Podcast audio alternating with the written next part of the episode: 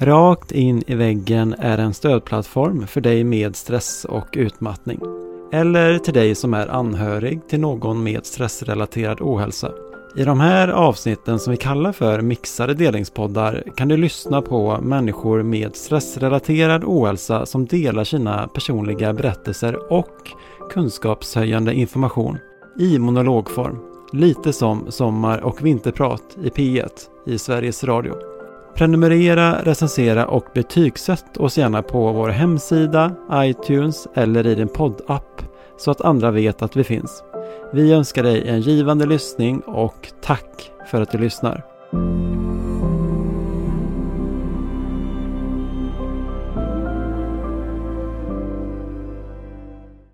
Framförallt kvinnor får höra att vi ska sänka våra ambitionsnivåer, att vi ska prestera på en lägre nivå, vi ska inte vara så engagerade som en slags lösning till att minska på stress i livet. Och jag vill mena på att när vi är den typen av person som liknar det som jag har beskrivit att jag är nu, väldigt ambitiösa, högpresterande, vill göra sitt bästa, engagerade, då funkar det inte att försöka sluta vara det.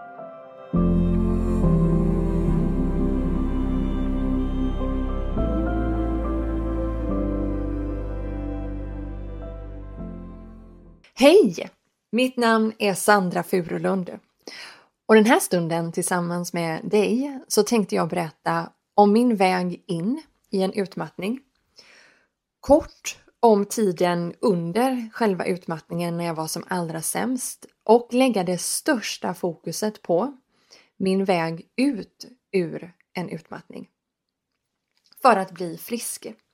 För jag är frisk idag sedan flera år tillbaka och jag har inte återfallit i sjukdomen. Den här sommaren när jag sitter och spelar in det här avsnittet till dig så är det faktiskt ganska exakt 11 år sedan jag var som allra sämst i min utmattning.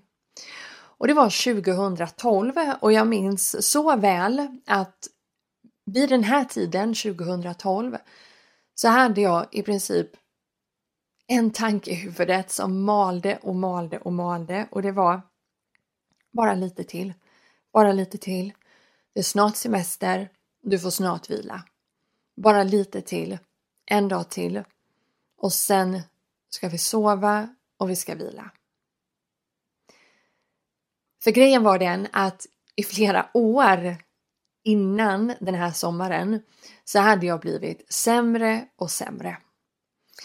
Och du som lyssnar nu har kanske själv varit inne i väggen eller så är du där precis just nu eller du kanske känner någon som är där precis just nu och oavsett vilken av dem du känner igen dig i så är det ju så att det syns inte särskilt tydligt på någon utanför. Alltså det är ingen som kan se på dig hur du mår egentligen. Och jag minns att under alla de här åren som det hade byggts på med olika typer av smärta i kroppen, olika typer av ja, symptom som jag först trodde var allt ifrån cancer till eh, hjärntumör till stroke. Alltså alla de där symptomen var ju urläskiga att vara i. Fruktansvärda att vara i. Men ingenting syntes utanpå. Och det var nästan frustrerande från och till kunde jag tycka alla de här läkarbesöken jag var på och du har säkert också varit på dem. Jag gick, jag gick till läkare för många olika symptom och det var nästan alltid en ny läkare när jag kom med ett nytt symptom. Och för varje gång så fick jag höra att nej men det är inget fel på dig. Finns inga, inga alla tester, alla visar att det ser bra ut, alla värden visar att det ser bra ut. Och ändå så kände jag att det är ingenting som står rätt till här. Vad är det för fel på mig? Och den där frustrationen och också ja, inte bara frustration utan det var också en nästan förvirring och nästan en sån här att jag inte kunde lita fullt ut till mig själv för att jag visste vad jag kände, jag visste vad jag upplevde, jag visste var jag hade ont någonstans. Och så fick jag höra att nej men det är inget fel på dig. Det var ju nästan lite som att, jag menar att jag, eh, jag visste varken ut eller in till slut. Och det var en bidragande faktor till att jag höll ut väldigt, väldigt länge. Jag skulle ha bromsat med facit i hand. Jag skulle ha bromsat och sagt stopp betydligt tidigare än sommaren 2012. Men jag gjorde inte det. Och jag skulle vilja påstå att en stor och den största anledningen till det här, det var faktiskt inte samhället runt omkring mig. Det var inte min chef. Det var inte läkarna. Det var inte sjukvården. Utan det var jag. Och det kan jag säga utan att lägga någon skuld på mig själv. Utan att jag skäms för det, utan att säga att jag har gjort något fel. För det finns ingenting av det i det. Utan vad jag menar när jag säger att jag var den största faktorn i det, det är ju att det var ju jag som var mitt i det. Det var jag som kände allting. Det var jag som upplevde allting. Och det var också jag som inte litade till mig själv fullt ut. Och vad det var jag upplevde och vad det var jag kände. Och att jag körde på. Och här ska du få höra det fina. Det är att när jag kunde se att det var jag som var faktorn in i den här utmattningen så kunde jag också se att då är det jag som är vägen ut ur den.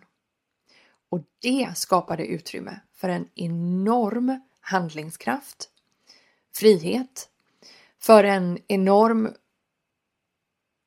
tillit till mig själv. Där jag kunde börja bygga mitt sätt att leva på, att vara på från en punkt där jag godkände mig själv fullt ut och accepterade mig själv fullt ut. Jag skulle vilja påstå att det är en av de viktigaste nycklarna för att jag ska kunna sitta här idag och säga att jag är frisk sedan flera år tillbaka. Men vi ska backa lite till. Och eh, som sagt var, sommaren 2012 så mådde jag som allra, allra sämst. Och vad innebär då det? Jo, det innebär att sommaren 2012, när det väl blev semester, så sov jag i princip hela tiden. Jag har inte många minnen från den här sommaren. Jag minns att jag hade väldigt ont i huvudet. Jag minns att jag hade så ont i hela överkroppen att, att jag kunde börja gråta av den smärtan. Jag minns att jag hade jättesvårt att sova. Eh, jag minns att jag hade migränattacker som kom från och till, att jag mådde illa i princip dagligen. Att jag var yr, att eh, så fort det blev för mycket intryck så, så blev jag som alldeles eh, varm in i huvudet, i hjärnan. Jag, jag mådde skit. Det kändes som någonstans att jag var instängd i min egen kropp. Jag var där och då 28 år, men jag kände mig väldigt, väldigt, väldigt gammal. Och det där blev också vändpunkten för mig. För när jag väl gav mig själv det utrymmet att vara i den här skiten rent ut sagt. när jag var mitt i den skiten och inte eh, sysselsatte mig med någonting där och då så gav det mig det utrymmet jag behövde för att kunna både förstå och inse på riktigt att så här kan jag inte ha det det, det, är inte meningen att mitt liv ska vara på det här sättet. Och jag började se mig om efter förändringar. Vad behövde jag göra för typ av förändringar för att faktiskt leda mig ut ur det här, ta mig ut ur det här, bli frisk ifrån det här. Och jag greppade varje, varje halmstrå som jag kunde få fatt i och jag tog steg för steg för steg. Och de första stegen det var ju verkligen mycket vila, mycket återhämtning, stretcha, yoga.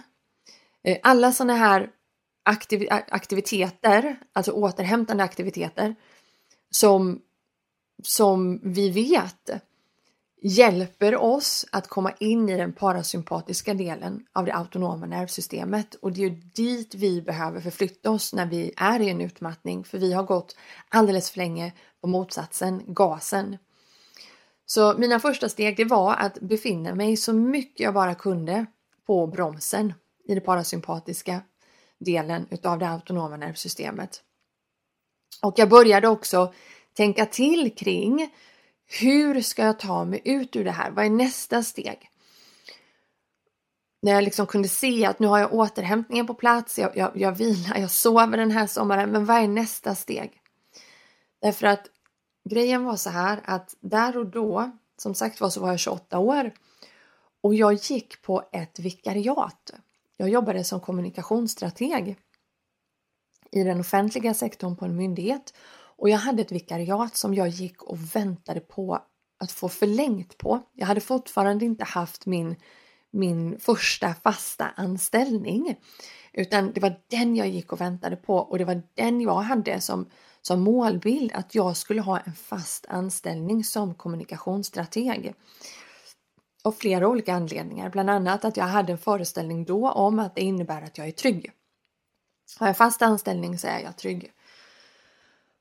Och då hade jag ju målat upp ett skräckscenario, ett katastrofscenario i mitt eget huvud som var att om jag sjukskriver mig nu, då får de ju veta hur dåligt jag mår och då kommer jag inte att få förlängt på mitt vikariat. Så jag valde att inte lyssna på min läkare när hon några månader tidigare i april, mars eller april 2012, sa till mig att du, du har någonting som heter utmattningssyndrom och att hon skulle vilja sjukskriva mig. Och jag vägrade. Jag började eh, snacka mig ut ur det. och jag kan skratta nu för att jag kan, alltså jag, är, jag kan vara så verbal och det är en jättestyrka. Eh, men där och då så visste jag ju inte bättre än att ja, den här verbala styrkan jag har nu, att snacka mig ur det här, att förmildra och förminska det jag faktiskt är i för att få henne att tro att det faktiskt inte är så himla allvarligt. Plus att jag lyfte att det är inte långt kvar till sommaren. Jag kommer ha en lång semester, jag har massvis med flexdagar att tömma. Jag kan ansöka om tjänstledighet. Det, det var vad jag var mitt i och det var så jag också valde att göra. Och det var utifrån det bästa jag visste där och då. Och jag skulle vilja säga så här att med facit i hand så tror jag att det var också en väg som gjorde att jag väldigt snabbt gick in i att söka lösningar för att bli frisk. Och det här kan man ju då få höra, vilket jag också har fått höra, kan, eh, kan låta från andra som jag minns en i min närhet sa det under min tid på väg ut ur min utmattning att ja, men du kan inte prestera dig ut ur det här. Och jag minns så väl, jag tänkte men det här handlar inte om att prestera sig ut ur det, vad pratar du om? Jag letar lösningar. Jag är helt införstådd med hur jag mår. Jag har accepterat att jag mår på det här sättet. Nu ser jag till att ge mig själv det jag behöver för att kunna bli bättre och jag tänker ta reda på hur jag blir bättre? Vad behöver jag för att bli bättre? Och det där är så, jag kan bli så vansinnig när jag tänker på det där. Därför att det är så fruktansvärt irriterande hur vi har förblindat oss i det här landet kring det här begreppet prestation. Och kring det här med att vi ser på människor som faktiskt söker lösningar, som vill framåt, som någon slags duktiga flickor eller pojkar. Eller som någon som ska prestera sig ut ur saker och ting. Eller som någon som inte har fattat att allt du ska göra är att sova och ta hand om dig och så blir du bra igen. Alltså det, det är så snedvridet så att jag hittar inte ord för det. eh, därför att det kan ju faktiskt vara både och. Det kan ju faktiskt vara så här att man kan både ha insett att man behöver sova man behöver vila, man behöver ta sig över i bromsen som jag sa, aktivera den parasympatiska delen av det autonoma nervsystemet, ge sig själv så mycket self-care som man bara kan för att kroppen, hjärnan och själen ska kunna landa och, och, och komma ifatt igen och liksom bli, bli lugna. Man kan ju vara och inse och faktiskt ge sig själv det samtidigt som man vill söka lösningar. Samtidigt som man tar eh, steg ut i tankarna först kring vad skulle kunna vara nästa steg nu när jag är i det här? För att man är, eh, är, är proaktiv, för att man är strategisk, för att man är taktisk. Därför att det kan finnas igen som person. Och det är en fantastisk styrka i det professionella livet. Varför skulle det då inte kunna vara en fantastisk styrka när man ska ut ur en utmattning och bli frisk igen? Så idag skulle jag vilja säga att jag är väldigt tacksam gentemot mig själv för att jag valde att inte gå in i en sjukskrivning. Och med det sagt så betyder det inte att det är varken fel eller rätt att vara sjukskriven för en utmattning. Utan att var och en behöver lita till sig själv och att det man står i, det är vad man står i och det räcker att man själv förstår vad man står i. Och sen så finns det andra runt omkring som kan missförstå och det är helt okej. Okay. Därför att när jag väl valde att ta de här stegen ut ur den situationen som jag var i sommaren 2012 alltså, så innebar det att jag började söka mig till en deltidstjänst istället för att vara på en heltidstjänst. Och eh, det där vikariatet, det blev fortfarande inte någon fast anställning utav det under hösten så att jag gick fortfarande och väntade på att det skulle bli en fast anställning. Och under den tiden så började jag söka mig om efter ett annat jobb. Jag sökte aktivt efter 50-procentiga anställningar. Och då fick jag såklart höra från andra runt omkring att jag skulle tänka på pensionen, att det är farligt att gå ner eh, i tid, särskilt när man är kvinna.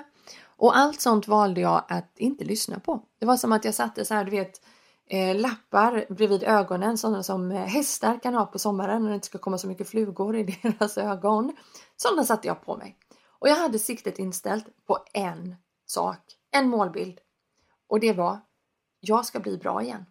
Jag ska bli frisk, jag ska må bra. Och då innebar det att jag gick på de lösningarna jag såg, som jag lyssnade efter var rätt för mig. Och det var den vägen som också blev rätt för mig. Så så här långt vill jag verkligen uppmuntra dig till som just nu befinner dig i en utmattning. 1. Du kan bli frisk igen. Jag vet att det fortfarande enorm att man säger att det inte är säkert att du kan bli frisk, att du kommer att få leva med stresskänslighet för resten av livet. Och jag skulle vilja säga att ja, men det beror ju helt på. Det beror på vad var anledningen till att du blev utmattad? Hur mycket är du själv villig att se över vad du kan påverka och faktiskt göra det du kan påverka? Hur mycket är du villig att sätta andras begränsningar åt sidan och inte göra dem till dina utan faktiskt lyssna till dig själv och våga lita på att du är stark, du är kapabel, du har fantastiska förmågor i form av att kunna leda dig själv på ett sätt där du kan må bra i det. Och det här betyder inte att man kommer att bli frisk på två veckor. Därför att nästa sak jag vill lyfta det är du behöver ge det här tid. Därför att det tar tid oavsett vilka, alltså hur bra lösningar du än har så tar det tid. Och det behöver få ta den tid det ska ta. Därför att kroppen och hjärnan behöver läka. De behöver få tid på sig att, att komma ner i varv så att säga. Och det är ingen som vet hur lång tid det tar. Och, och, jag sitter inte här och påstår att du kan bota din utmattning genom att göra XYZ eller äta XYZ utan det jag vill verkligen poängtera och vara tydlig med här det är att jag är övertygad om att det går att bli frisk efter en utmattning. Och att vägen mot att bli frisk, vad som är avgörande där, det är ditt ledarskap av dig själv och igen din villighet att göra det som behöver göras för att ändra om sånt som inte har gynnat dig och som har lett dig in i en utmattning. Och exakt vad det är för någonting, det vet ju bara du. Och det är bara det du kommer att, alltså det, det, är du som behöver ta reda på det. För igen, vi är från olika utgångspunkter och ja, vi har olika förutsättningar. Men jag vill mena på att vi kan inte använda våra förutsättningar som ursäkter till att det inte skulle kunna gå. Utan jag är av den övertygelsen att det finns alltid en lösning på varje problem vi har framför oss. Och det behöver inte vara så att vi ser exakt vad den lösningen är precis här och nu, men vi behöver vara öppna för lösningar. Och vi kan inte fastna i sådana här påståenden som andra sätter upp för oss, som jag sa nyss. Det går inte att bli frisk, eller det är inte säkert att du kan bli frisk. Eller du kommer alltid att få leva med stresskänslighet. Vi har alltid ett val. Vi kan välja att tro på det, men vi kan också välja att tro på jag kan bli frisk. Jag kan bli av med min stresskänslighet. Låt mig titta på vad jag behöver göra och på vilket sätt jag behöver vara för att faktiskt ta mig dit och så blir det det som är min målbild. Vägen till den här utmattningen så satt jag fast i att jag skyllde på min chef. Jag eh, såg att det är bara för att jag har så mycket, eh, jag, jag jobbar, det var så här att på den tjänsten jag hade så skulle det också ha varit en annan teamkollega. Men den där teamkollegan kom aldrig. Utan när jag började så började jag ta lite då av de här uppgifterna som, som den här teamkollegan egentligen skulle ha ansvar för. Och sen så fick jag veta att ja, man har fortfarande inte hittat rätt person så jag får hålla i det lite till och du vet så växte det lite. Eh, och den här personen, jag vet inte riktigt hur lång tid det tog, men, men det tog väldigt lång tid innan han var på plats. Så under den tiden så hade jag inte bara jobbat med mina egna uppgifter på, på den tjänsten jag var anställd för, utan jag hade ju också jobbat med den typen av uppgifter som, som den här personen, den nya teamkollegan, skulle ha ansvar för. Och då kan man ju tycka att det där borde ju min chef ha, ha sett till att det inte var på det sättet och det var också vad jag tyckte där och då. Med facit i hand så vet jag att jag sa inte någonting om att jag tyckte att det var för mycket. Jag kanske uttryckte det någon gång, vet vad det, det här blir för mycket, men, men inte mer eh, konkret än så. Och jag var ny ute i, i arbetslivet skulle jag vilja påstå inom den här typen av bransch. Jag var ny, jag hade inte jobbat inom kommunikationsbranschen i mer än vad kan det vara, två, tre år. Alltså efter min utbildning till kommunikationsstrateg. Så att jag visste ju heller inte vad, vad som är, vad är normalt, vad är en lagom arbetsbelastning, eh, hur mycket ska jag ha, hur, hur lång tid ska en uppgift ta? Jag har ingen susning. Jag testade mig fram. Så att det, det jag ser från punkten där jag står idag, det var ju att jag hade mått jättegott av att ha en mentor en mentor på den enheten där jag var. Och jag kan också med facit i hand från den punkten där jag ser där jag står idag så kan jag se att min chef befann sig i hög stress, hon också. Och du vet själv när man befinner sig i hög stress, det blir tunnelseende, du blir, du, du blir blind eh, liksom för, för, för saker och ting runt omkring. Man kan bli väldigt egoistisk i, i hög stress därför att du ser bara det du ska hinna med, det du ska göra, det, det som gäller dig och du tappar andra.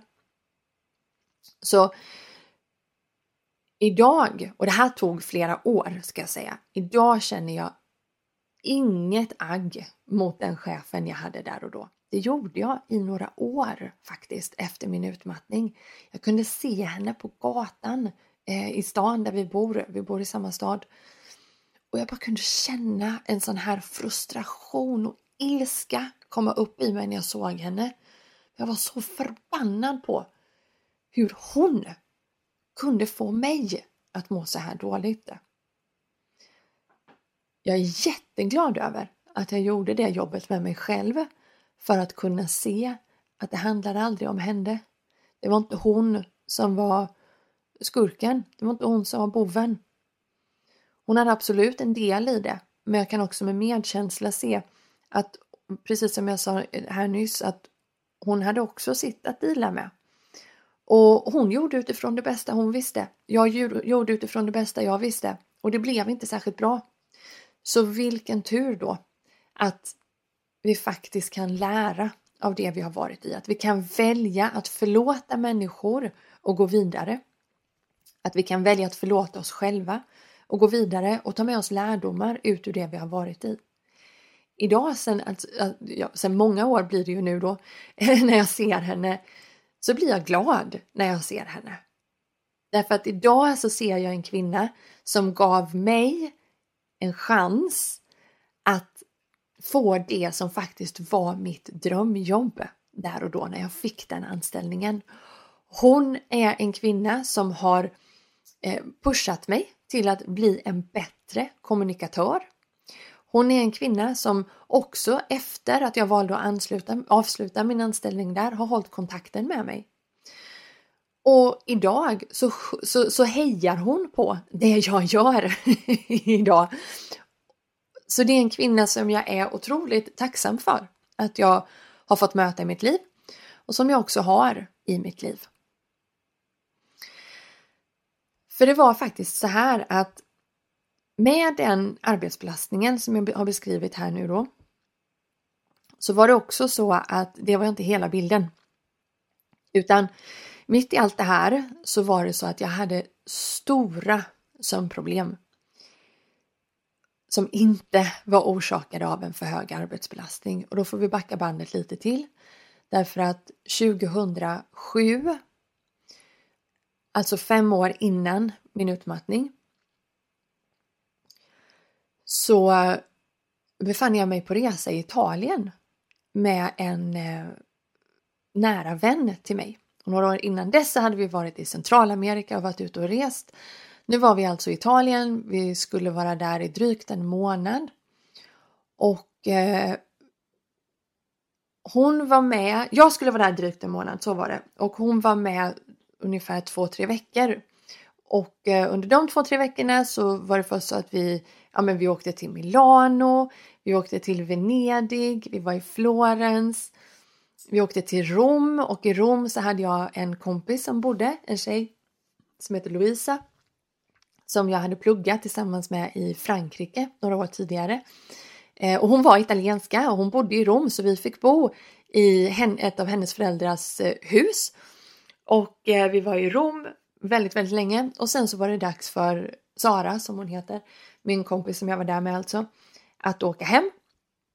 Och då skulle jag åka vidare till Sardinien så jag, eh, jag såg jättemycket fram emot den här resan ut till Sardinien. Jag var lite orolig för att vara där på egen hand. Alltså sådana här frågor typ som Jaha, men sen när jag ska ut och äta middag, vad ska jag göra då? Hur ska, jag, ska, vem, ska jag, vem ska jag äta med? Jag ska gå ut och äta själv. Det här är ju ändå liksom en ö. Jag ville åka till Sardinien för jag hade sett hur vacker den ön var.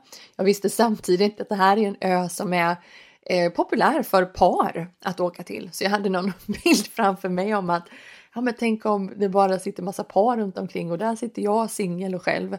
Ja, du vet sådana här saker som du säkert också kan relatera till att du tänker. Eh, och eh, samtidigt då så såg jag väldigt mycket fram emot att få upptäcka den här ön. Så jag tog en båt över till Sardinien från fastlandet och eh, eh hittade så småningom mitt hotell som jag hade bokat in mig på och kom ihåg nu att det här är 2007. Det fanns inga smartphones, fanns ingen, ingen iPhone. Eh, internet, för att komma åt internet så fick jag ta mig till ett café, alltså ett sånt här eh, internetcafé. Eh, jag hade en mobiltelefon med mig men den var avstängd eh, nästan hela tiden för att det fanns ju ingen poäng med att ha den på. Eh, och ehm, ja, man var, väldigt, man var i nuet, man var där man var. Och sociala medier var jag inte alls med på. Alltså Facebook hade jag inte gått med igen. Jag tror inte ens jag visste vad sociala medier var. Ehm, så, så, så, så, såg ju då eh, livet ut där och då.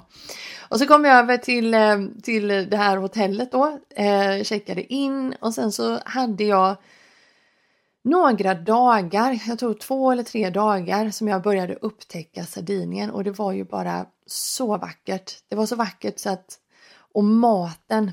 Mm. Och så minns jag hur jag en dag låg på stranden. Hade tagit en stranddag och det kändes som att det är någonting som inte stämmer. Det, det, jag kunde inte sätta fingret på vad det var. Det bara kändes som att det var någonting som inte stämde. Och ja, jag hade den där känslan och, på den, alltså under hela dagen när jag var på stranden och sen så gick jag tillbaka mot eh, hotellet innan jag skulle ut och käka middag var tanken.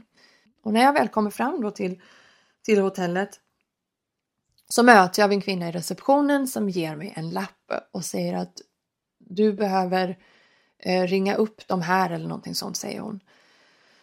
Det här numret har sökt dig och så tittade jag på lappen och så eh, stod det SOS International. Och eh, jaha, tänkte jag, nu är det någonting som har hänt med min mamma.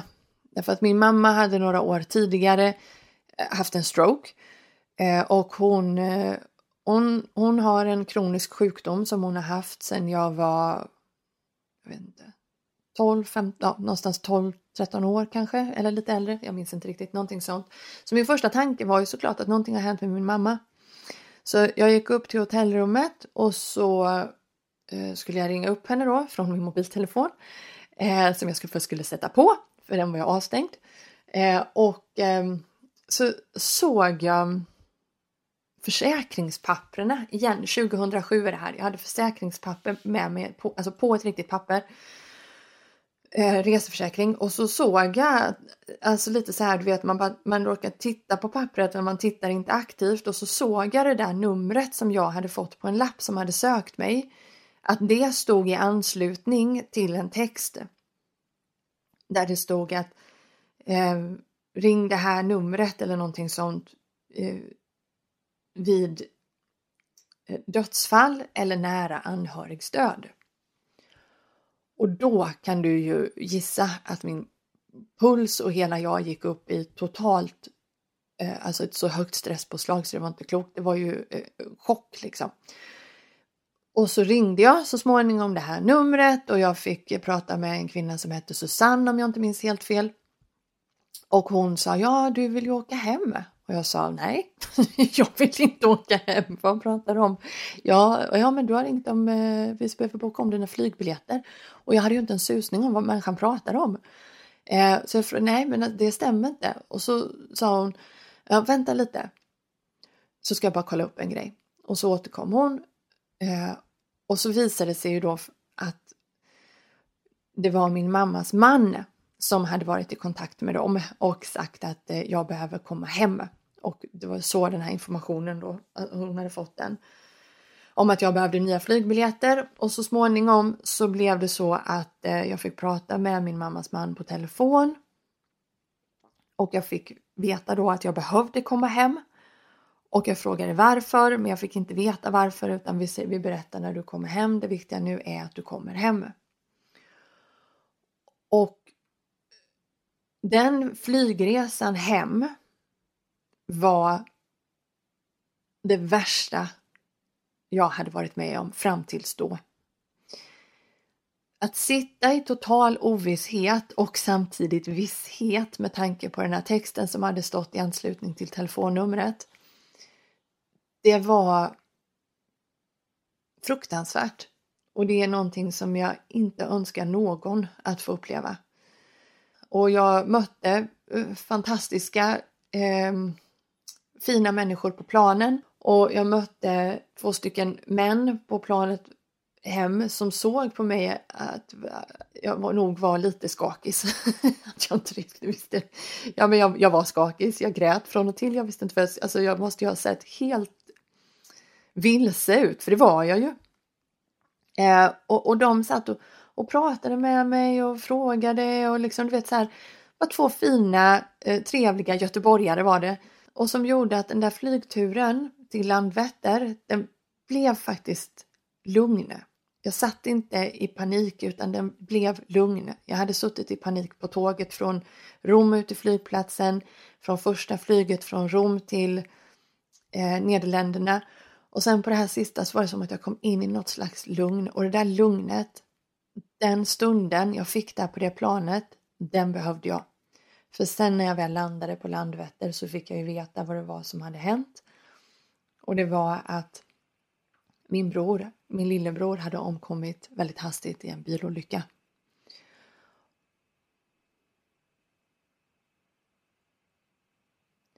Och där slutade mitt första liv så som jag valde att se det då. Och där började en resa i total ovisshet. Jag och min bror hade haft en väldigt fin relation, särskilt de senaste åren när vi hade kommit upp i vuxenåldern. Nu är vi alltså, jag var 23 och han skulle fylla 21 det här året. Och eh,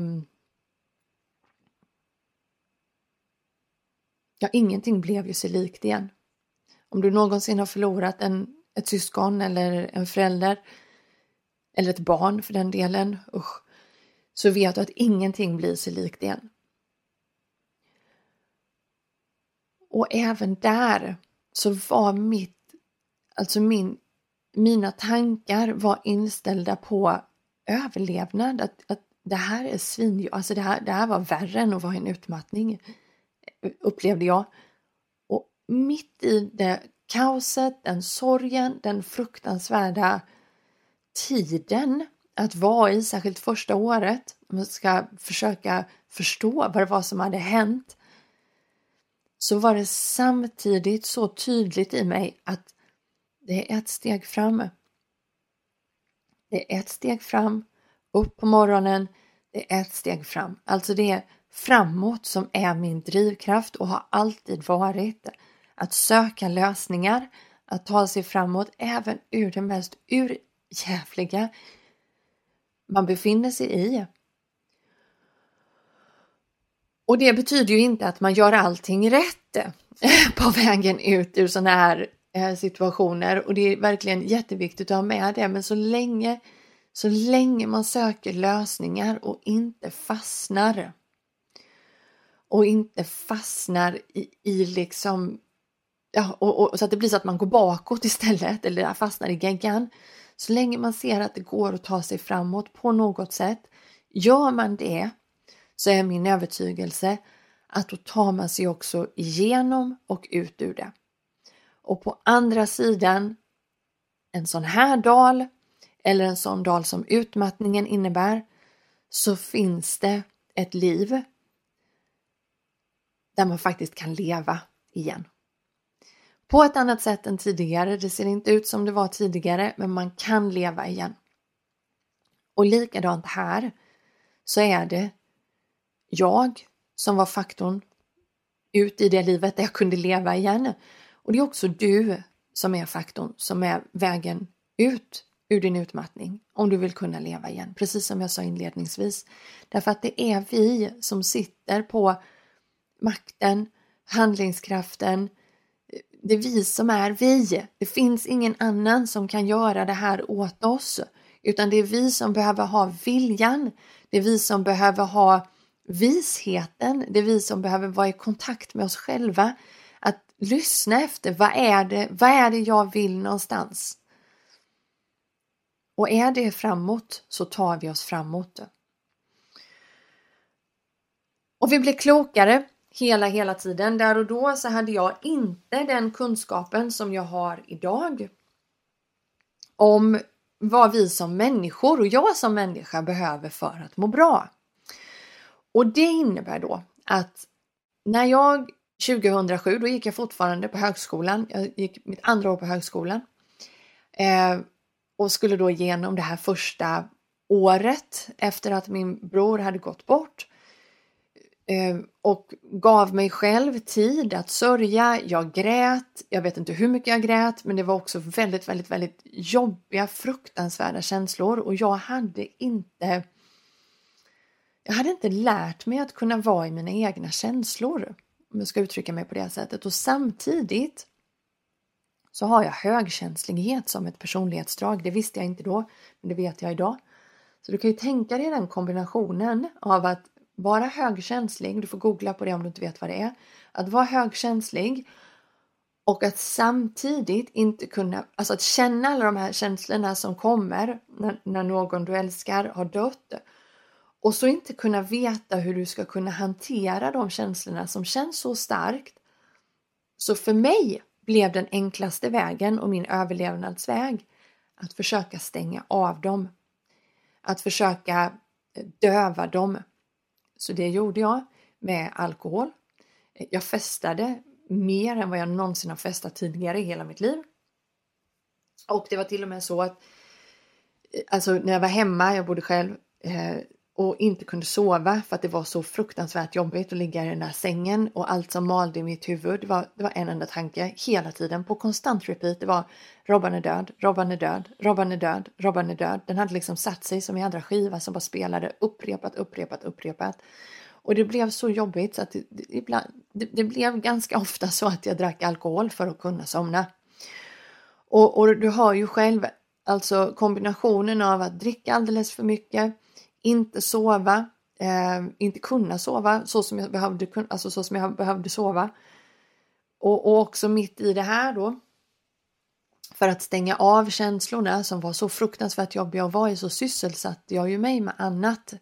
Och det är bra att sysselsätta sig med annat i sådana här eh, situationer. Det fick jag höra från, från många, från en samtalsterapeut, från, från prästen, från, från andra. Att ja, men, är bra att sysselsätta sig med någonting annat så att du får tankarna på något annat. Och, och, och det håller jag till 100% med om.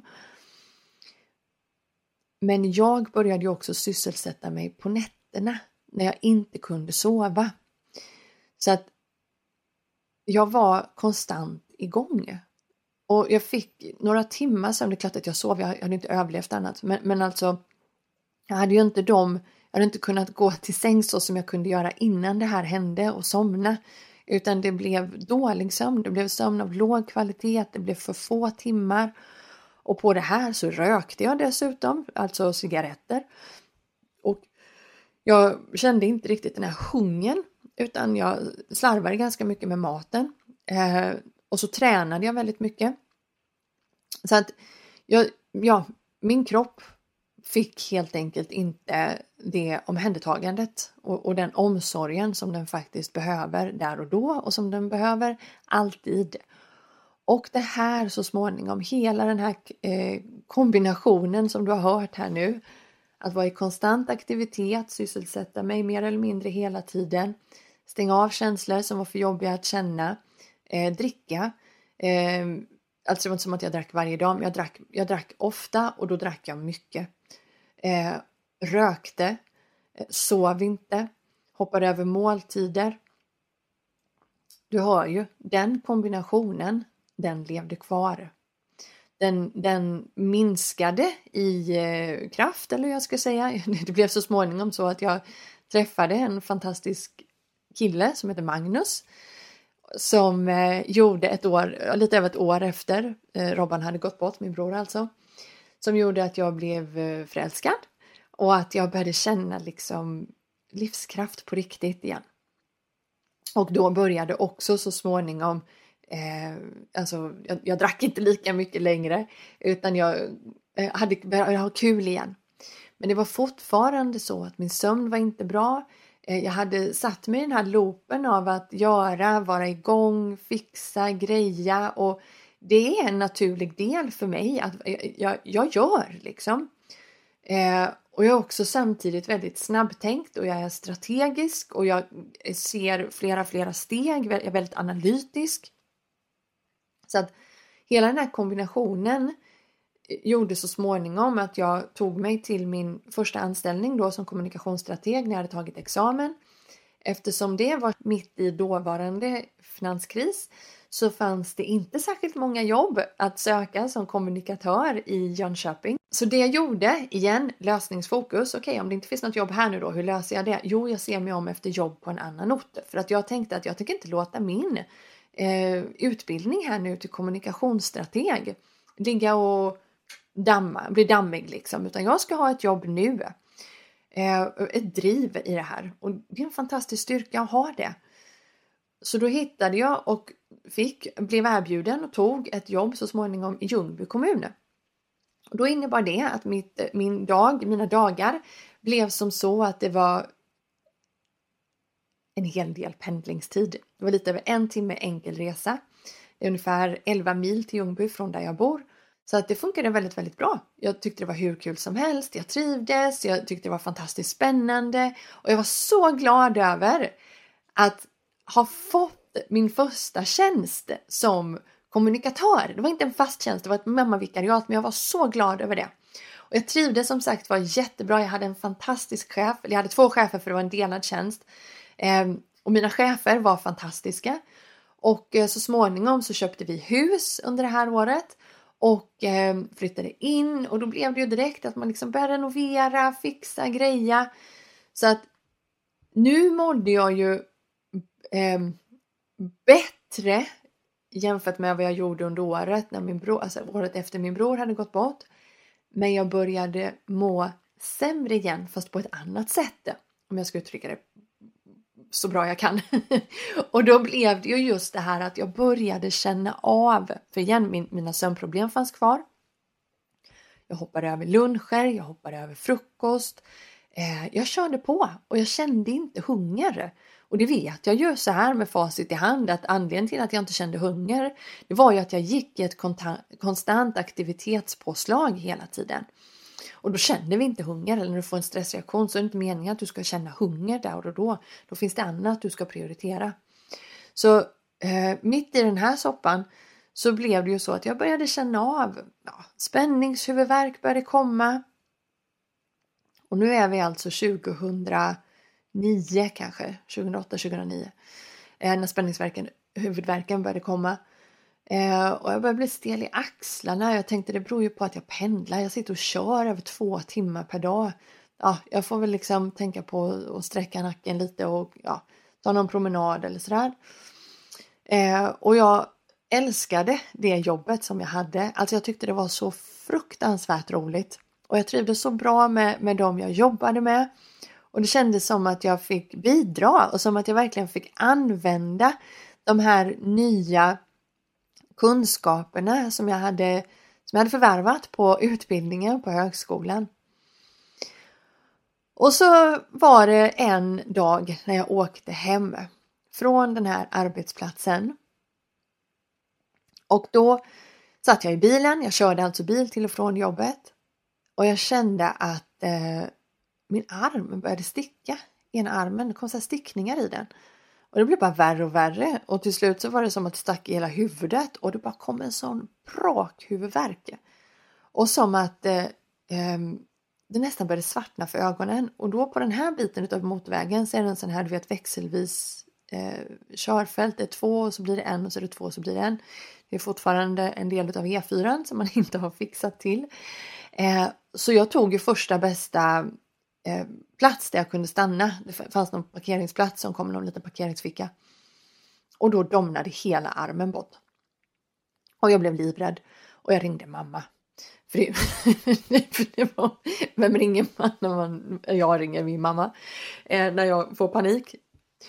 Eh, och, och hon liksom, men du, du får ju ringa en ambulans, hur mår du? Du får ju ringa en ambulans, någon som hjälper dig att ta dig därifrån. Så jag la på, jag ringde ambulans och det kom en ambulans. Och eh, deras första eh, tanke eller, eller ord var ju, var ju också att det här kan vara en potentiell stroke. Och det var min första tanke också. För igen, min mamma hade haft det några år tidigare. Jag var livrädd för att få det. Eh, och symptomen stämde ju liksom. Och så blev jag inkörd till närmast, närmsta sjukhus där de gjorde alla röntgen man kan göra. Eh, kollade upp allting. Jag, blev, jag fick vänta på min mamma som, som kom och mötte upp mig på det sjukhuset. Och eh, när allting var testat och fixat och alla svar hade kommit, ja, så fick jag ju svaret som du säkert också har fått att alla värden är fina, finns inget fel, ingenting som syns på, på röntgenbilderna när vi har röntgat din hjärna. Och jag tyckte det var så skönt att veta att okej, okay, men då finns det ingenting, det finns ingen hjärntumör, det finns ingen stroke, det finns ingenting sånt. Och jag fick med mig att eh, jag förmodligen hade haft en migränattack, en väldigt kraftfull migränattack. Och så frågade de, har du haft mycket på jobbet på senaste tiden? Och, och jag tänkte så här, nej, inte mer än vanligt. För grejen är att jag är, alltså jag, och, och det här är jätteviktigt att ha med sig, att om man är en sån person som, som har ett inre driv i sig, vilket jag skriver om i min bok som så småningom kom till efter min utmattning, vilket vi kommer att komma in på om en stund. Man har ett inre driv i sig och man är väldigt driven, man är ambitiös och man är högpresterande och man är eh, mån om att saker och ting ska bli bra, man är engagerad och så vidare. Ja, då tar du ju det för saker och ting. Och det är en sak om man gör det och sen vet vad man faktiskt behöver också för att må bra i det. Då kan man vara på det sättet. Det är så jag är idag. Det var jag ju inte då, utan jag var på det sättet och hade inte en susning om vad jag behöver för att må bra utöver det där. Så jag tog ju inte hand om mig själv överhuvudtaget. Jag hade ju inget skydd. Jag hade, alltså jag, jag hade ju ingenting. Jag hade ingen språngbräda att stå på och, och, och, och ta fart ifrån utan jag var ju urlakad inuti redan där och då. Men jag tyckte fortfarande inte att jag hade mer än vanligt. Är du med? Så att det blev ju också mitt svar till den här sköterskan. Och jag fick åka hem med, med rådet att vila upp mig några dagar, så det gjorde jag. Det här var det första riktigt kännbara tecknet på att någonting inte riktigt stod rätt till med mig. Och med den kunskap som jag har idag om stressrelaterad ohälsa så är min bedömning att jag fick en akut stressreaktion där i bilen. Och att medvetenheten då, 2011, inte var som den är idag runt stressrelaterad ohälsa.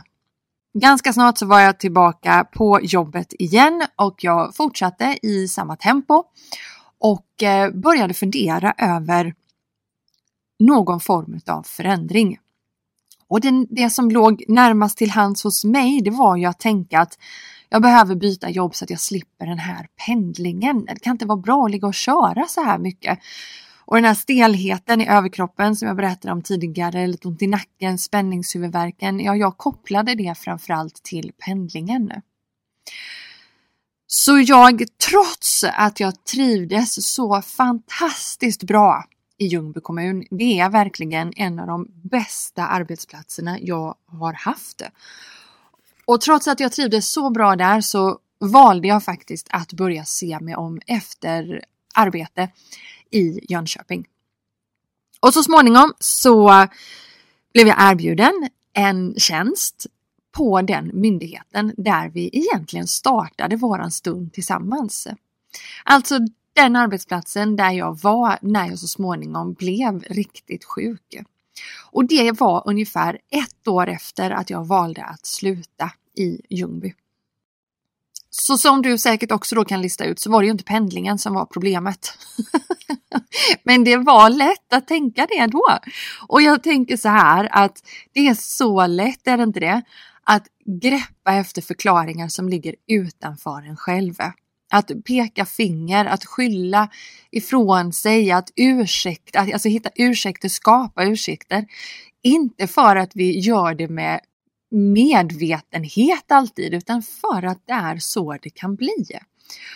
Och så här många, många år senare så ser jag att jag hade väldigt lätt till hands att peka på saker och ting som låg utanför mig själv och det tog en bra tid innan jag insåg att vet du vad? Det är jag som är kraften in i en förändring. Det är jag som är personen som behöver ta det här steget så att det ska bli bättre. Och den resan alltså, hela utmattningsperioden kommer jag inte att gå in på här. Du har fått delar utav den. Framförallt nu så har du fått min väg in i en utmattning. Och nu tänkte jag att det är dags för oss att faktiskt börja titta på vägen ut ur den. För det är ju så här, precis som jag sa inledningsvis, att jag har blivit frisk och jag har aldrig återfallit i den här sjukdomen igen. Så vad var det då jag började göra? Jo, jag började titta på mig själv. Vad är det som jag gör som jag behöver förändra? Och du har fått delar av det tidigare den här stunden. Till exempel så började jag med återhämtning, jag började ge mig själv mer vila. Och eh, en av, de, en av de första vanorna som jag faktiskt började skapa, det var min morgonvana. Eller morgonrutin kan man ju också kalla det för. Och det kom sig ur att jag insåg att jag behöver börja, alltså hela dagen med att starta i ett lugn. Därför att så som det hade sett ut fram tills min utmattning, det var ju att mina månader var allt annat än lugna. Jag, jag körde ett race på morgonen. Så vad jag började göra var att gå upp ungefär två timmar innan jag skulle vara på jobbet. Och under de där två timmarna så åt jag frukost i lugn och ro. Jag yogade och jag lät mig själv ta den tiden på mig som jag ville ta. Alltså ge mig själv det utrymmet. Så istället för att springa igenom hela morgonen så blev det istället att jag faktiskt började njuta av min morgon. Men det där med njutningen, den kom faktiskt först efter ett tag. Därför att i början, alltså helt ärligt, så behövde jag verkligen börja ta de här månaderna för att det fanns inget annat alternativ. Så den morgonvanan, den började verkligen i att, som jag sa, det fanns inget annat alternativ för att det, jag mådde så dåligt. Men sen var det faktiskt så här att jag insåg att den här vanan, den gör mig väldigt, väldigt gott. Så jag valde att behålla den. Så så småningom så försvann min spänningshuvudvärk. Så småningom så försvann och ebbade migränattackerna ut. Färre och färre symptom fysiska. Det blev lugnt inne i huvudet. Den här brännande känslan ebbade ut. Och det var inte bara morgonvanan här nu utan jag hade gjort många, många olika förändringar i, i min egen livsstil. Och jobbat mycket med mina egna tankar, jag hade börjat reflektera väldigt mycket och det var ju faktiskt någonting som jag hade gjort tidigare i livet på, på daglig basis. Jag skrev ett dagbok en stor del av mitt liv tidigare. Men det var någonting som jag hade tappat bort under yrkeslivet när jag väl hade börjat jobba. Men det plockade jag upp igen och eh, det tog mig ungefär tre år innan jag började känna igen mig själv igen och kunde liksom konstatera att nu mår jag bra. Och då var det så här att fysiskt så kunde jag konstatera att jag mår bra igen. Och det var en sån befrielse. Alltså att gå från att ha känt sig helt instängd i sin egen kropp till att känna att alltså jag, är, jag, är, jag är jag igen i min egen kropp. Den känslan var fantastisk. Och jag är väldigt stolt över och glad över och tacksam över att jag gjorde den ansträngningen som, som det faktiskt krävdes av mig för att bli så pass bra igen. För det är inte lätt att byta beteenden. Det är inte lätt att byta tankar. Det kräver verkligen en målmedvetenhet och en vilja att man vet varför man gör det och att man är villig att faktiskt stå ut när det inte är särskilt bekvämt att träna nya beteenden, gränssättningar och alla andra bitar som är nödvändiga att se till att man har på plats i livet för att bli bra. Så där och då i alla fall, tre år senare efter att jag mådde som allra, allra sämst alltså, så kunde jag konstatera att jag mådde bra igen. Men det var också så här att någonstans där i krokarna så upptäckte jag att jag mådde bra fysiskt igen. Men inuti så mådde jag sämre än tidigare. Det var som att min själ hade kvävts. Därför att vad jag också hade gjort, förutom de här förändringarna som, som rörde min fysiska livsstil och min mentala livsstil så var det också så att jag hade fått råd utifrån där andra auktoriteter hade rått mig till att sänka mina ambitionsnivåer. Att jag inte skulle prestera på så hög nivå. Jag skulle sänka mina prestationer. Jag skulle sänka mina krav. Jag skulle tagga ner. Jag skulle inte vara så engagerad. Som en slags lösning då till att bli bra igen och inte bli så stressad. Så det var vad jag hade gjort. Jag litade på dem. Men vad jag kunde se där, när jag kunde känna att alltså det känns som att min, hela min själ har kvävts. Det var ju att jag kunde se att men jag har ju slutat vara mig själv. Därför att jag är en person och har alltid varit en person som är väldigt ambitiös, driven. Jag gillar att göra mitt bästa, inte för att någon annan tvingar mig in i det, utan för att det kommer väldigt instinktivt för mig. Och det är inte för att jag vill att någon annan ska tycka att jag är duktig, utan det är för att jag vill göra på ett riktigt bra sätt för att jag vet att jag kan. Och för att jag vill vara med och bidra till det här resultatet som blir när man gör det bästa man kan. För att det är ju till för någon. Det kan vara till för en kund, det kan vara till för en, en kollega, det kan vara till för ja, en annan person som berörs av det man faktiskt arbetar med. Jag tycker att det är jätteviktigt att man gör sitt bästa och för mig kommer det väldigt naturligt. Och dessutom så är jag en väldigt engagerad person. Jag skulle till och med vilja gå så långt som att säga att jag är väldigt passionerad. Och jag älskar att, att dra igång projekt, att hålla igång projekt och att också slutföra projekt. Det är någonting som jag alltid har gillat. Och här kunde jag ju nu konstatera att alla de delarna hade jag ju lagt lock på. Och då var det ju inte så himla konstigt att jag mådde som jag gjorde inuti. Och då var det så att jag insåg att så här kan det inte vara meningen att jag ska må. Ungefär som några år tidigare då när jag låg och kunde konstatera att så här är det inte meningen att jag ska må fysiskt i kroppen så var det likadant här nu. Och jag valde istället att vända på steken. Genom att istället konstatera att jag är en väldigt ambitiös person. Jag är väldigt driven. Jag är engagerad. Jag gillar att göra mitt bästa. Så vad behöver jag då för att samtidigt kunna må riktigt bra under tiden? Och det öppnade upp för ännu fler lösningar som gjorde att jag så småningom faktiskt mådde riktigt bra inuti också och jag lät mig själv vara allt det som är jag.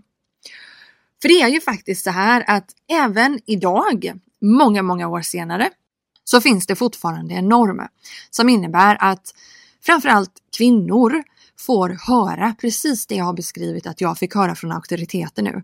Att vi ska sänka våra ambitionsnivåer, att vi ska prestera på en lägre nivå, vi ska inte vara så engagerade, vi ska inte, ja det är mycket inte, som en slags lösning till att minska på stress i livet.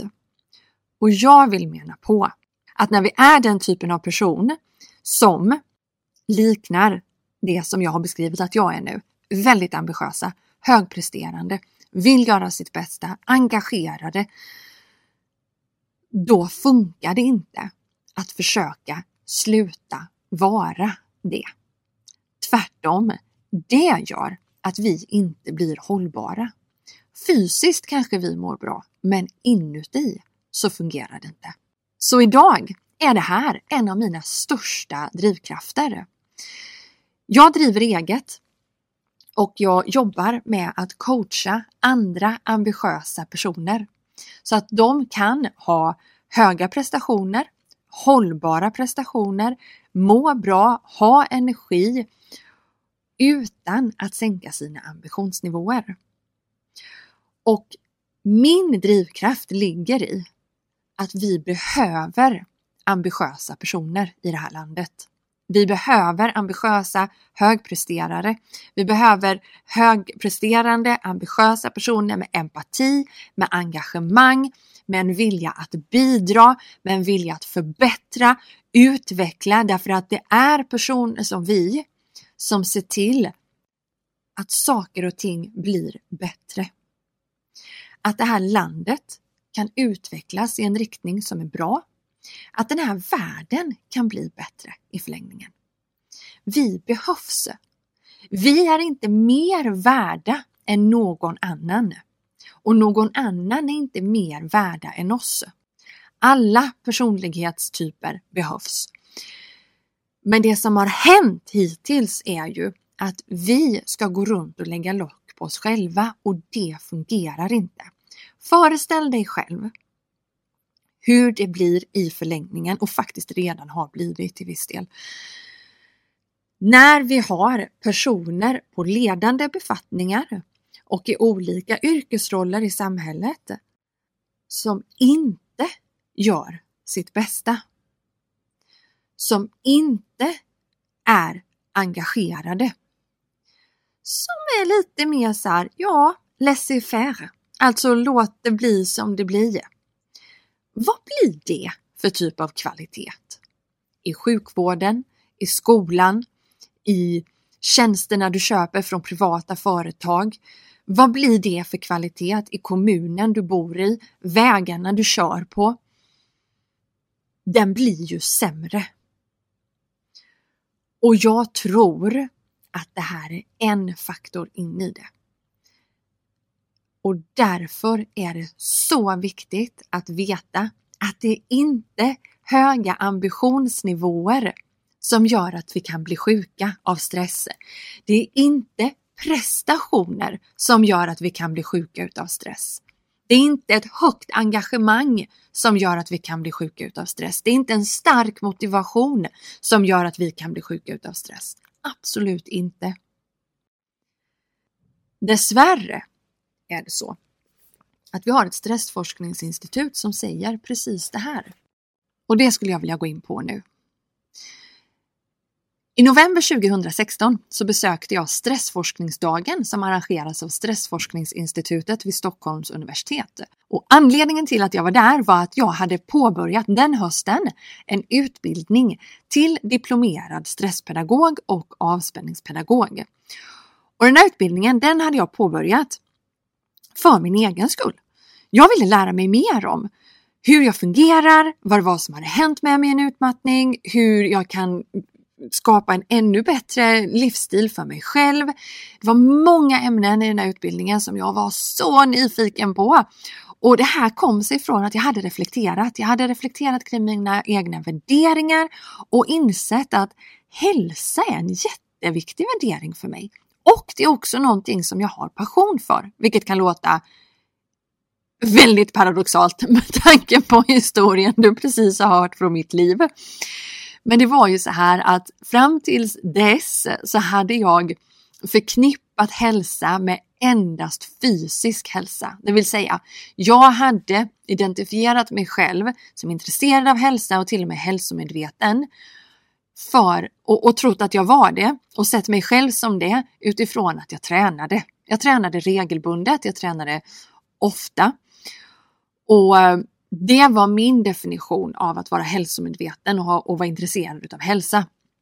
Nu, efter de här åren, efter min utmattning, så hade jag ju fått en bredare bild av vad hälsa faktiskt är. Och den här utbildningen öppnade upp en ännu bredare bild av det. Och så småningom under den här utbildningen så blev det faktiskt så att jag insåg att det här vill jag jobba med. Så det var min startpunkt in i ett karriärbyte. Från kommunikationsstrateg till att arbeta, som jag sa innan, med att coacha väldigt ambitiösa personer. Det här kan du också läsa mer om i min bok Prestera hållbart, den här resan. Så i november 2016 så var jag alltså där på Stressforskningsinstitutet vid Stockholms universitet och då uppe i eh, en av hallarna där så hade de mängder av informationsfoldrar. Och jag tog ju varenda en. Jag är väldigt faktabaserad.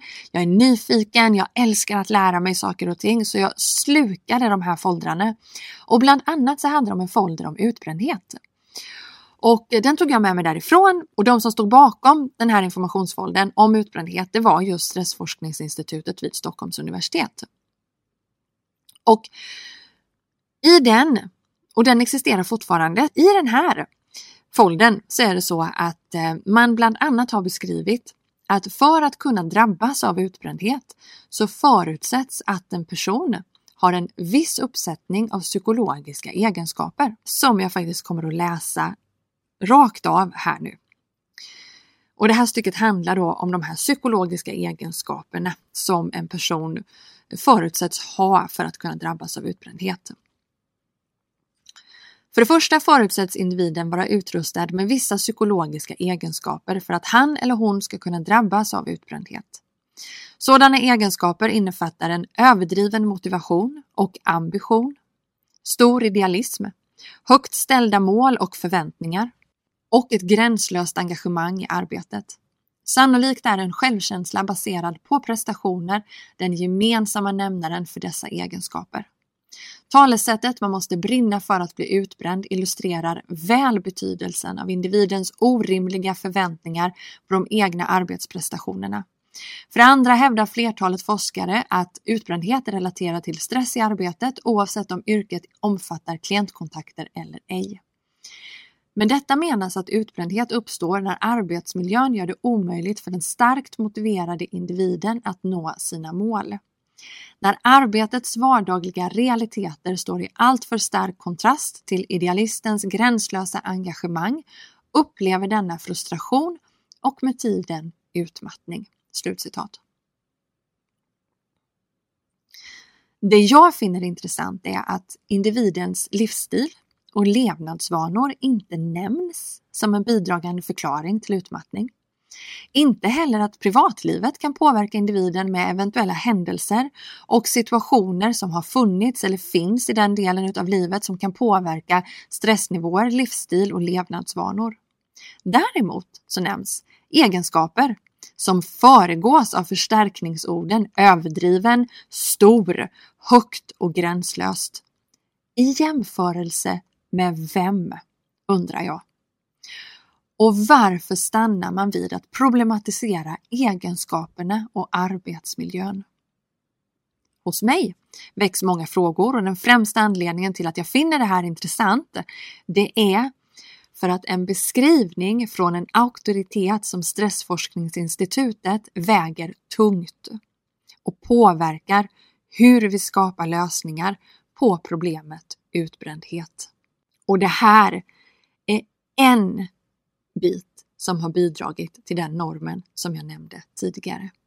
Om du som lyssnar nu kan känna igen dig i att du också är ambitiös, att du är en högpresterare, att du är engagerad, att du tycker om att göra ditt bästa och att det kommer naturligt för dig och har alltid gjort det. Lyssna nu.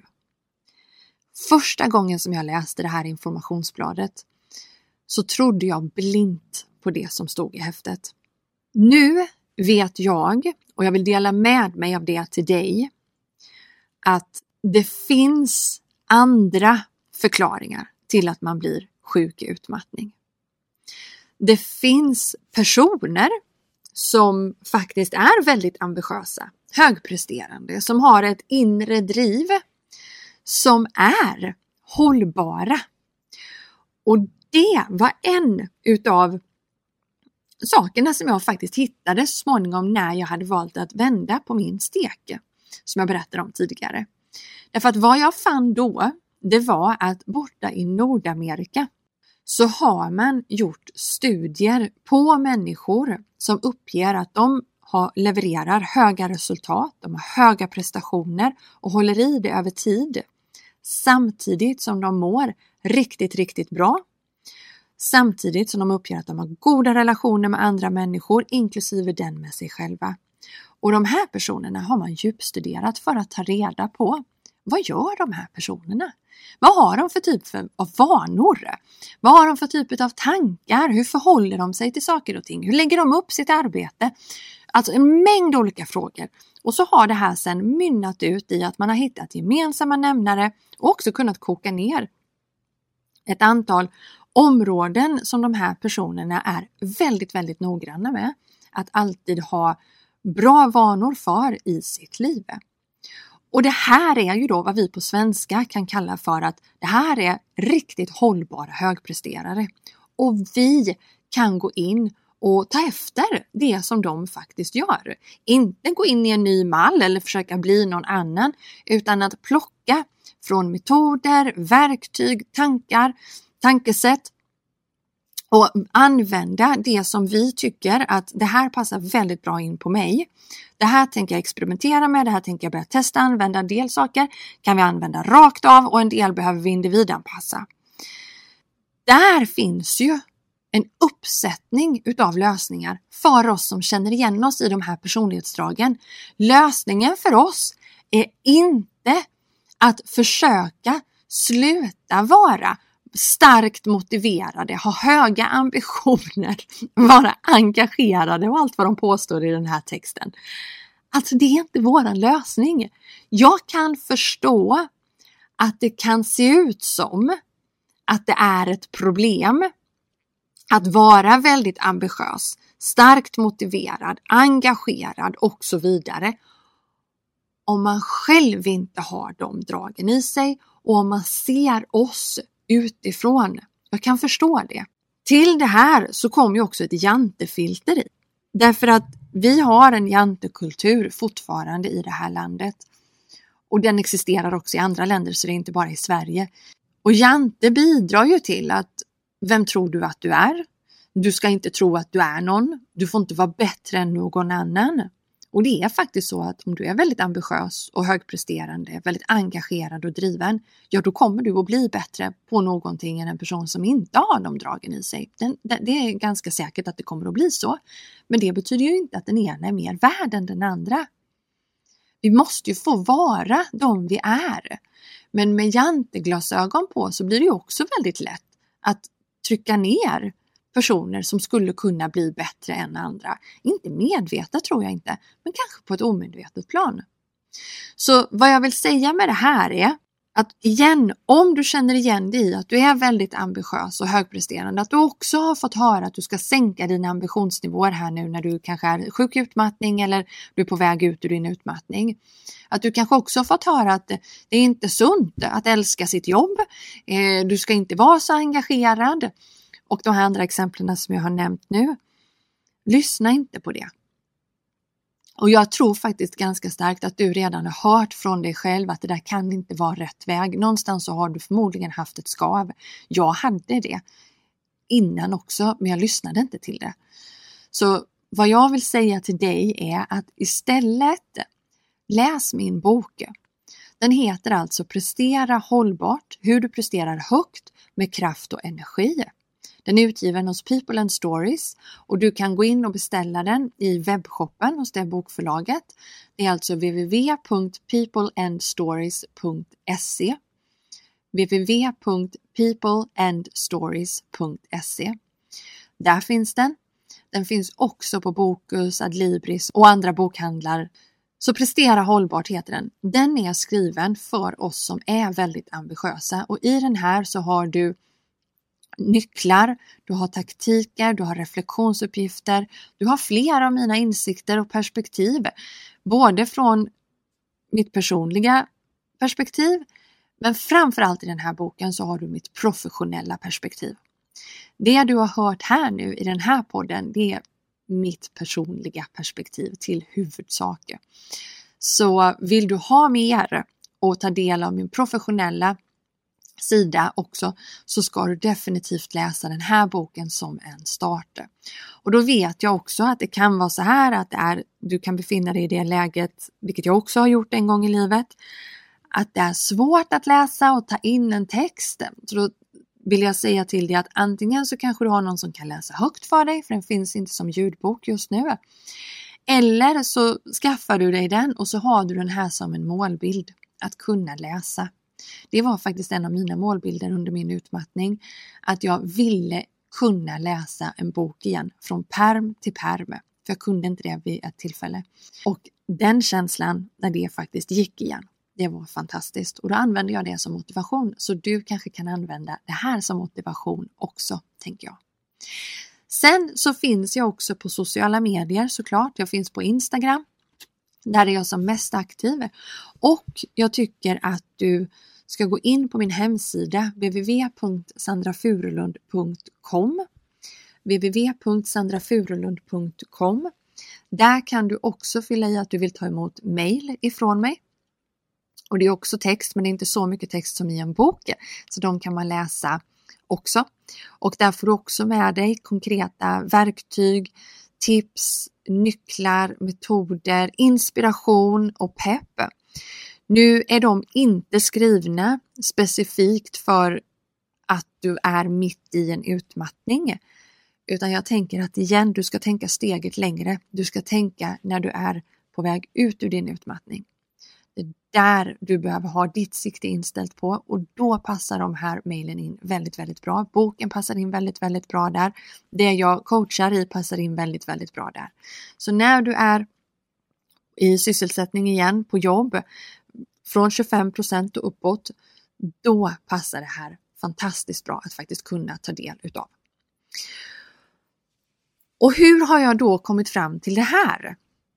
Det är ju som sagt var inte bara min personliga resa som gör att jag står där jag står idag med eget företag där jag coachar andra ambitiösa personer till en livsstil, till ett sätt att vara på, att leva på där man både kan ha höga prestationer och en hög hälsa och goda relationer med andra och med sig själv. Utan jag började i en utbildning som jag nämnde innan, den till diplomerad stresspedagog och avspänningspedagog. Och sen så valde jag då att öppna upp en stressrådgivning i Jönköping. Det jag insåg efter ett tag, det var att det började finnas ett mönster bland de här personerna som anlitade mig. Både personer som anlitade mig i individuell stressrådgivning som jag kallade det för då, och också de som anlitade mig för föreläsningar ute i arbetsgrupper. Och det där mönstret det var ju att jag kunde se att det här var väldigt ambitiösa personer. Det här var högpresterare, det var personer som gillade att göra sitt jobb riktigt, riktigt bra. Och jag började ju såklart, dels så gav jag dem ju sånt som jag hade lärt mig i utbildningen.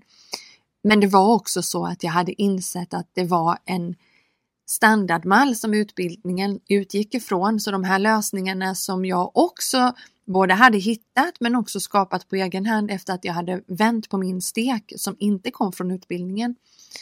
De gav jag också de här personerna. Och de skapade ju precis lika fina resultat som jag. De blev ju bättre.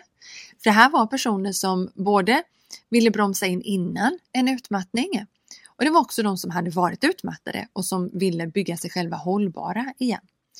Och jag kunde med glädje och med stolthet och med tacksamhet få vara med på den här resan och se att det går faktiskt att bygga sig själv hållbar, kraftfull, levande, både innan det går så långt som till en utmattning och även efter en utmattning.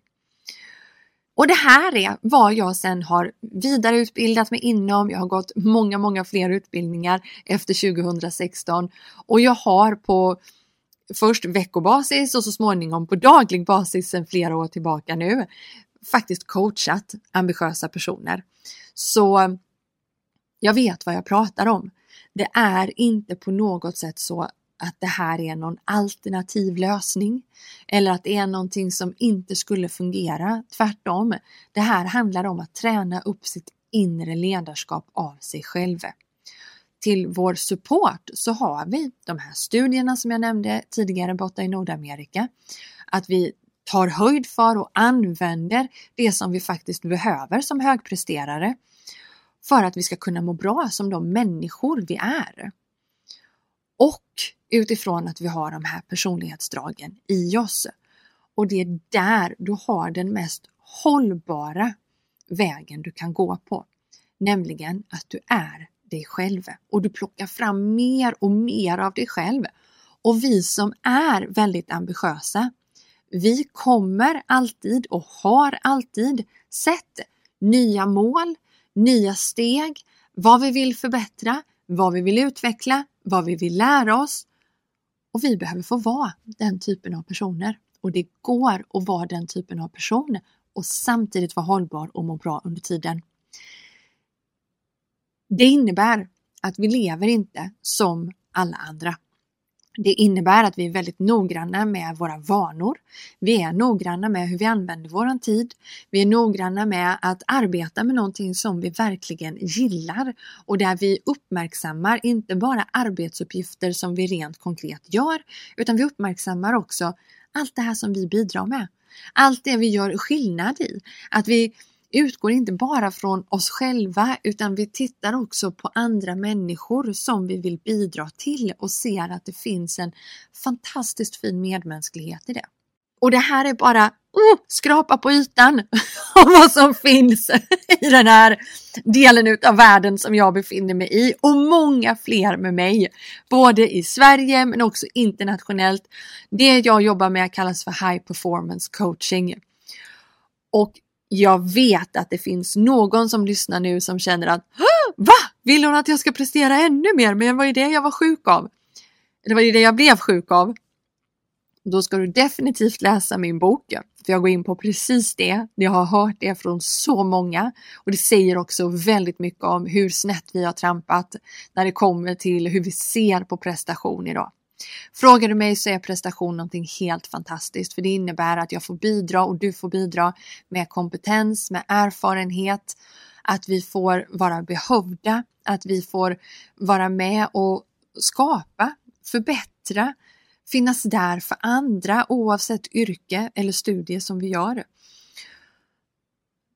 Och prestationen är inte det som är varken farligt eller ett problem i stressrelaterad ohälsa sammanhang, utan det är kombinationen av att prestera, göra, utföra och samtidigt sakna bra vanor, tankar, rutiner för hälsan.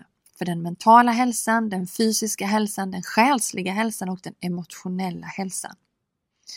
Den kombinationen är vad vi behöver. Men igen, det är inte själva prestationen som är problemet eller anledningen till att man blir sjuk. Det är inte heller jobbet som är den enda anledningen till att man blir sjuk. Det finns en kombination av faktorer. Och är du precis ny i din utmattning så kanske du blir provocerad av det jag säger nu och då säger jag lyssna på det här avsnittet igen när du känner att du har blivit bättre och till dig som känner att, vet du vad? Det här är precis de tankarna jag själv har haft. Jag har känt att det måste finnas ett annat sätt för mig som är ambitiös än det jag kanske har fått ta del av hittills. Då är du jättevälkommen att höra av dig till mig, att connecta med mig. Jag finns på www.sandrafurulund.com. Där hittar du mina kontaktuppgifter. Du hittar mina kontaktuppgifter på www.sandrafurulund.com. Du hittar mig på Instagram, Sandra Furulund i ett ord. Där kan du alltid connecta med mig via ett DM, skicka ett privatmeddelande till mig. Och följ gärna med mig in där och följ mig i flödet. Jag finns på LinkedIn, det är Sandra Furulund där också. Och som jag sa innan, connecta gärna med mig genom att signa upp dig på mina mail som kommer ungefär en gång i veckan. Läs min bok Prestera hållbart. Det finns också en väldigt bra kalender till dig som har börjat arbeta igen. Som jag också har tagit fram tillsammans med en annan kvinna som heter Anna von Krämer. Den heter Planera och reflektera och finns också i webbshoppen hos People and Stories. Så www.peopleandstories.se där hittar du både Prestera hållbart och kalendern Planera och reflektera. På min hemsida så hittar du också all information om mina tjänster. Det finns möjlighet att coachas av mig individuellt. Det finns möjlighet att coachas i grupp tillsammans med mig. Små grupper sa jag i ett program som heter Grow and Lead. Och inriktningen Grow i den är specifikt för dig som vill bygga dig hållbar, kraftfull och levande efter en utmattning. Och sen har jag en fantastisk onlineportal med kurser i, med medlemsträffar en gång i månaden och där inne är vi alla ambitiösa och den heter Level Up Academy and Community. Den är på svenska men det låter mycket bättre på engelska. Den hittar du också på sandrafurulund.com så in och titta på detta om det låter som någonting du blir intresserad och nyfiken utav. Jag vill tacka dig för att du har lyssnat. Och jag vill avsluta med det som jag inledde med, nämligen ge det tid den perioden du befinner dig i just nu om du är utmattad. Och lyssna inåt. Lyssna efter vad som känns rätt för dig. Gå inte på bara standardlösningar utan är du en person som känner igen dig i de här personlighetsdragen som jag har nämnt här nu. Titta efter lösningar som faktiskt är framtagna för dig. Därför att lösningar som ryms inom standardmallen är helt enkelt inte för oss. Det kan till och med bli så att vi inte mår bra utav dem. Och du kommer inte alltid att må som du gör nu. Du kommer att bli bättre.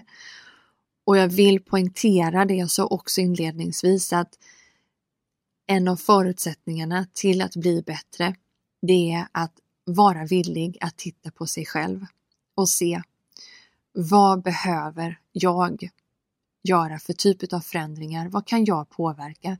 Det betyder inte att du har varken skulden, du har ingen skam i det här, du har inte gjort något fel. Det är du som är vägen ut ur den sjukdomen. Sen behöver du titta på vad var anledningarna till att du blev sjuk? För det är också från dem du kan se vad lösningarna ut ur sjukdomen skulle kunna vara. Därför att vi blir alla sjuka av olika anledningar, ofta en kombination av olika anledningar och faktorer.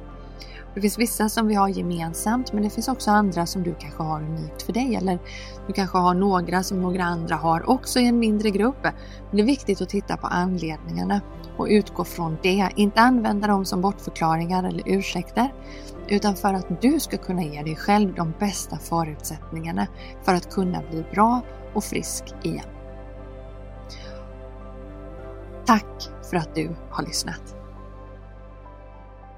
Vill du också medverka i Rakt in i väggens podcast? Besök vår hemsida för mer information på www.raktinivaggen.com medverkan. Om du vill tipsa oss om en poddgäst eller om du har en fråga eller synpunkt på det vi gör kan du alltid mejla oss på podcast raktinivaggen.com för att få svar. Tack för att du lyssnar.